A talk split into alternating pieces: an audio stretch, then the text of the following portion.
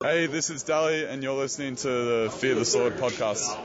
Hey, we're back here. This is The Bottom, a Fear the Sword podcast. I am Chris Manning. Joining me today, as always, David Zavac, my co host, also from Fear the Sword. David, what's going on, man? Not much. Just uh, ready to get, you know, the week going. It's. We're in a very, um, as we talked about on the last, on part one of this, we're in a very interesting place with this Cavs team. Um, we talked a little bit about the rookies, but let's just we're gonna spend this show just talking about those guys because I think they're gonna be how we um, really judge the summer. I think how they and Beilein turn out, and those are probably related answers, will really shape what we think of the this of the 2019 Cavs summer and, and where it sort of leads them.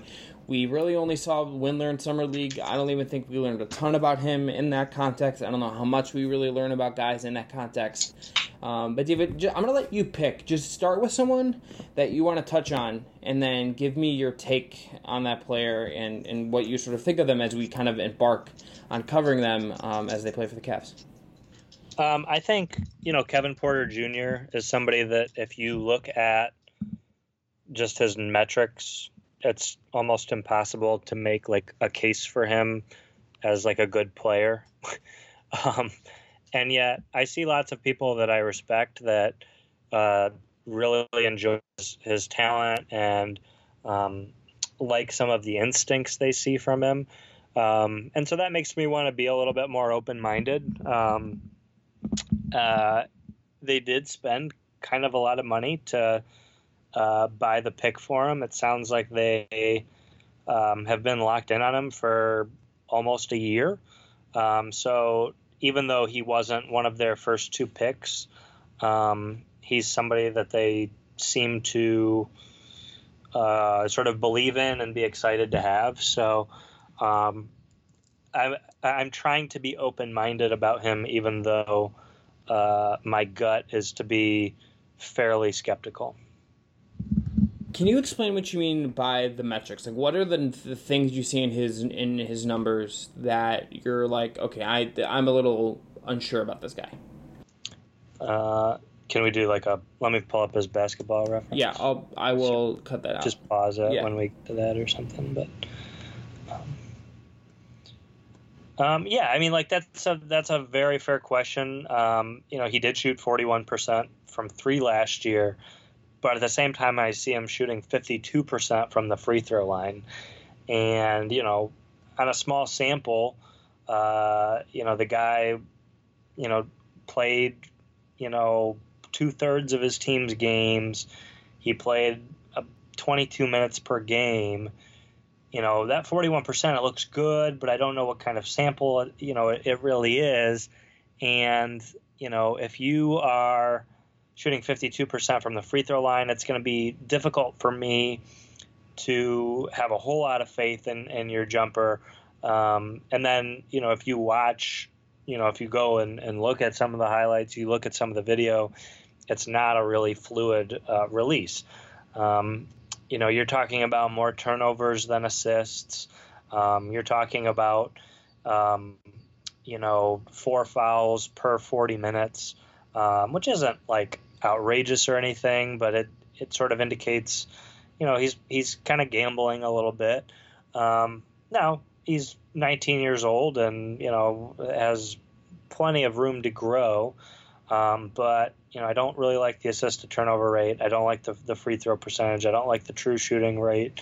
Um, and you know, it's it also kind of gets to be one of those things where if you're like a really good player my guess is your coach who's trying to win basketball games would be really excited to play you. And so if you're playing 22 minutes a game, uh, you're not sort of a standout player um, at that point in time. Now, is there evidence of you know somebody like a, a, a, you know players that get into their second and third year of college and uh, make a leap? Yes, um, but again, I'm just in just in terms of just looking at the numbers as they exist uh, they're not they're not fantastic. What intrigues me about him, and like I don't want to like slight like Darius Garland by saying this, but like what makes him maybe the the player that I'm just most fascinated by of this draft class is he is the type of player and pedigree that John Beilein was not getting at Michigan. He is like the he was Mr. Basketball in Washington Senior High School. Okay, he was um, a t- like a four to four or five star recruit, and from East from ESPN and all the different places that rank high school prospects if he is like that, he's clearly very talented. Clearly has like already some really interesting offensive moves in his repertoire. Clearly has some refinement. Clearly there's some stuff about like culture and stuff and getting the best out of him and kind of relating to him that will be really interesting to see how it plays out. Um, I don't think he's like I think when he gets framed as like a problem, I don't know if that's fair, but I think clearly like stuff was a little off at USC for him last year. I think Beilein and how he relates to him and how Beilein can like coach him up and how this whole organization can get behind a guy like that in a way that he's clearly so talented and they're like they clearly really believe in him and I think there's good reason to do so. I just want to see how that plays out, and if the Cavs can make that type of thing a success story. Um, I think if the, if like Beilein can make like if Beilein's offense and then the coaching staff make him like a passable defender and like kind of make his offensive game a little more clean and maybe his shot gets adjusted a little bit, and he keeps some of this the, the athleticism that he really really like looks like he has, and some of the stuff that's really positive about him that I think makes him a really interesting prospect like I can't wait to see that in Beilein system because the Cavs are like gonna like theoretically what Beilein does should make a guy like Kevin Porter Jr. more effective. Like that is the point of John Beilein is to get a guy like Kevin Porter Jr. who's maybe slipped a little bit, you you clearly believe in, has a lot of talent, and make him the best version of himself in his system because like he should just the stuff he's good at is stuff that's gonna pop up when Beilein runs his offense. Well, and I mean, go back to what we talked about on the last show. I mean, uh, if you are, uh, you know, looking at okay, can John Beilein change the, um, you know, culture of the Cavs? Look no further than what happens with Kevin Porter Jr. I mean, if if he buys in, if you're getting, um, you know, really, you know, if if he makes himself a rotation player or is okay with not being a rotation player. Um, if you're hearing assistant coaches rave about him, um, if you're hearing, you know, you know Koby Altman when he sits down with uh, you know Fred McLeod at halftime of a random December game and says, you know, you might not be seeing Kevin Porter Jr. on a daily basis, but you know we're really excited about what he's doing. Uh, you know, in practice, um, you know, those would all be things that I would keep an eye out for. Or, you know, keep your ears open for because it would be extremely um, it would be extremely it, it, would be it would be a win because he is an athletic guy and um, he probably will take some time uh, to to sort of figure things out at this level. Would you be surprised if he spent time in the G League? No, I mean I I'm all for it. Um, now, again, will he be all for it? Um, will Beilein and Koby Altman be able to sell him on it? Um, will he, you know, what sort of effort would he give when he went down there? Um, all of that is interesting. And so, uh, you know, when people say, you know, the team won't be better, but the team should be more fun, these are the sorts of things that, uh, you know, you're hoping for, you know, positive uh, outcomes and you're, you're hoping for, um, you're hoping for a player that buys in. I think that's right. Um, and I think when you think about him, I think he's probably for me the the sec. I think Garland's the most intriguing. I think he's number two, um, and I think he's clearly probably the. I, I, I don't know how to like properly like rate upside, but he's I think he's clearly like ahead of Windler in terms of, of upside. Um, let's just talk about Windler next because I think the conversation around him is probably just a little bit more succinct, and then we can just kind of talk about Garland because I think that's a more that's harder to unravel. Um, I like Dylan Windler's like what he should be, and I think that's a really useful player. Um, what he looks like on defense to me is sort of the key. And like, can he defend like some smaller force? What is what is his like, you know, his foot speed look like against like NBA wings who maybe are a little more athletic than him?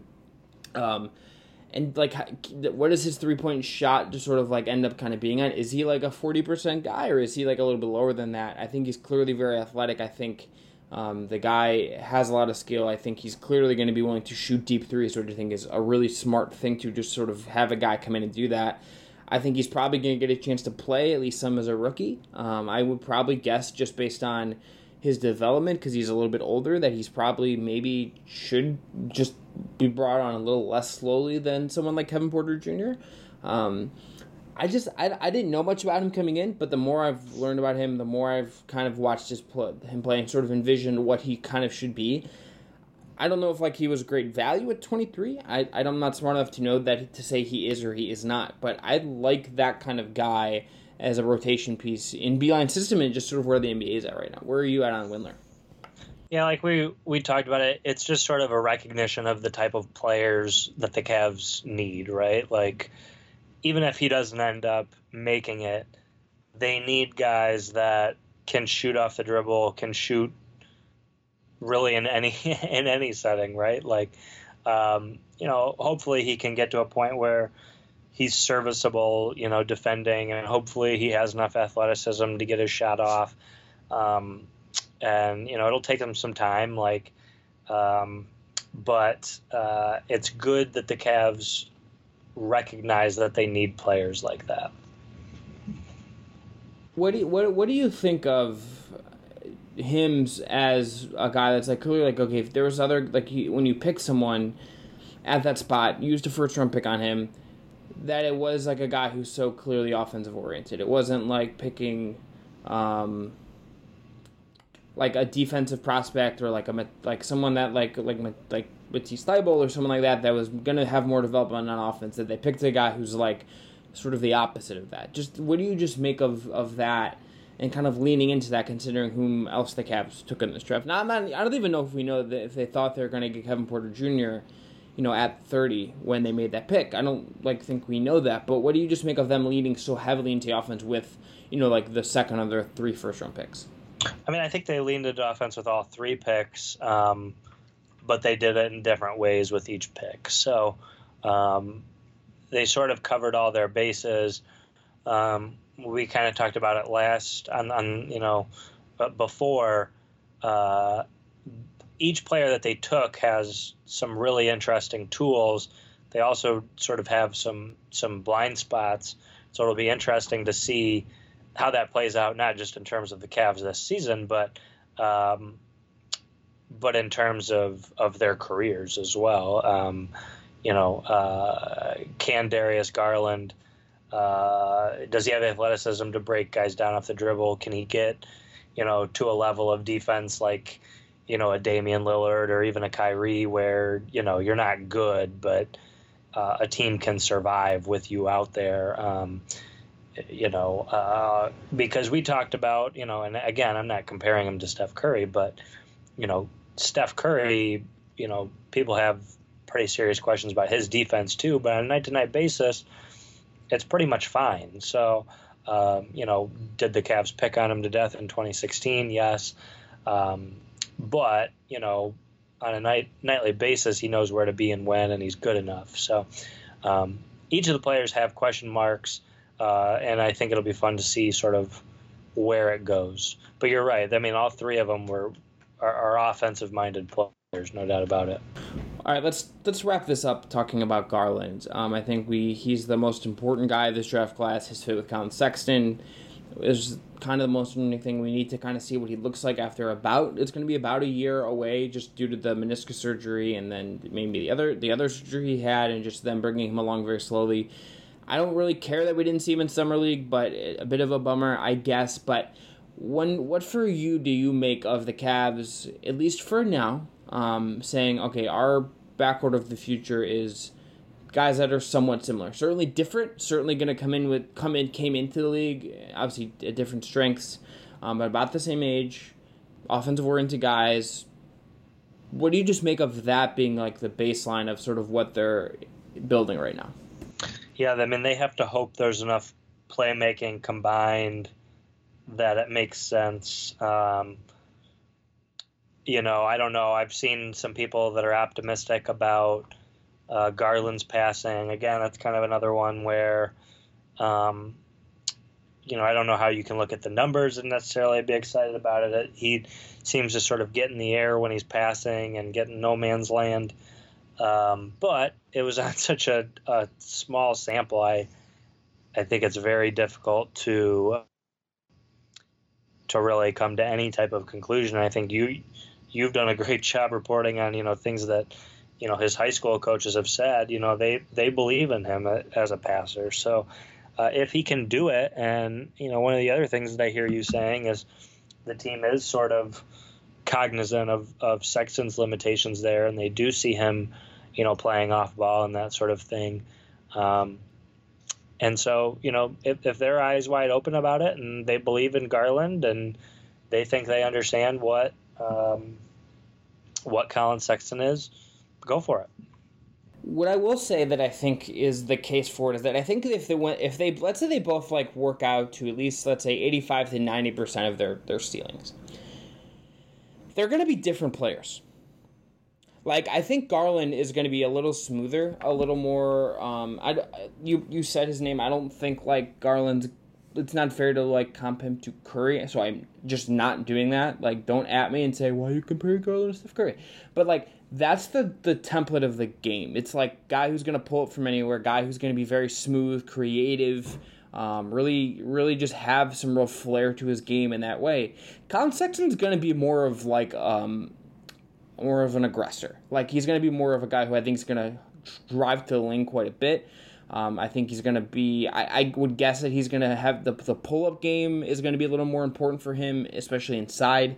Um, I think like there's an and I think the the thing with him that I think is really interesting, and I'm going to pull this up as we're recording here, but. I think what's the most important thing with Collin Sexton and with with Garland is just how they're both going to work off ball and what Beilein's offense sort of does for that. We are like not like I just want to emphasize this very clearly. Collin Sexton at the beginning of last year literally drove like in from a wide open corner three, the easiest three point sh- point shot on the floor, and took a mid range shot because that he was wide open on because he was just not comfortable taking that shot. But for the year, this is these are his numbers on three point shooting overall. He finishes the year in the regular season shooting 40.3% on three pointers on 3.5 attempts per game. This is about evenly split between um, catch and shoots and pull ups. He on 1.7 three point catch and shoot threes per game. He's at 44.3% in a bad offense, in a bad everything. And then when you look at that post All Star break, um, he's 41% on pull ups and 42%, 0.9% on catch and shoots, and he's taking 5.5 threes a game. So, like, over the course of the season, the the amount of shots he took that were threes drastically increased. He overall for the season like shot them pretty well and got more comfortable doing it and especially got more comfortable doing it like where he didn't have to have the ball in his hand. Now, I don't know like the personalities of these two guys is really going to matter. How they mesh is really going to matter. Um, you know how you can make them work defensively is really going to matter. I think if Cavs fans want to like study best case scenarios, I definitely think like trying to figure out how uh, McCollum and Lillard defend and what Portland does and what Terry Stotts has designed is like going to be really really interesting uh, to kind of see like how they make those two guys work and how they make up for like not neither of those guys being like a great defender. But I think it can work, and I think Beilein's probably the right guy to try and do it with. And I think Collin Sexton's rookie year, as much as like we, there's some questions about it. His defense is atrocious. His decision making needs a lot of work and like it's not great that Garland doesn't come in as sort of like a more opposite in that way, I guess, from what we sort of expect of him. I think it's the, the, the shooting and the shooting without like having to create his own shot. I think is a really key part of this. Yeah, I mean, I, they have they have skills, and uh, Collin Sexton played, you know, in a manner that I could not have been more negative about him early in the year. Um, but he's he's played his way into, you know, I, I think the optimism doesn't just exist because we're Cavs fans and we want to believe, but there are legitimate reasons to believe that, you know, he can play. And um, I, I think it's sort of unreal how crazy the change in his shot selection was uh, in just one year, you know, uh, and within a year. Um, and so, you know, hopefully the staff that was already there that, you know, they can kind of, I know there's a lot of turnover, but whatever happened, I hope that the people that led to that change, uh, you know, that message is still, you know, pushed and listened to, and uh, he continues uh, to take a much better shot selection because uh, it was night and day. I mean, he literally had one of the worst, you know, first 40 games that you could possibly have, and he finally put it together. So, um, and I shouldn't even say he finally put it together. He put it together very quickly, like and very early on. Um, and for somebody to have been as bad as he was, to have like a fair amount of optimism that I don't think is just based on homerism, I think is pretty cool. Collin Sexton, to his credit, like works really, really hard. Like that dude, like I think loves basketball. I think he's a gym rat. I think that all the like pl- the, the the cliches you come up with, like, kind of are true about him. Like I think that's just like part of what makes him really, really um, like interesting is just like that that's a guy who I believe is going to put in the work. Like I don't think there's questions about that guy's work ethic. Um, I would say the other thing about the other thing with Garland for me that I think will be really interesting is just like what his role is to start the year. The Cavs have a lot of guards, and like he's clearly more important than Clarkson and Delly and um, Brandon Knight moving forward. Like he's clearly like a more important piece for this franchise the next five years than any of the guys who are on expiring contracts. Even if like Delly comes back on like a shorter, inexpensive deal, like Garland's a much more integral piece to what the Cavs are building.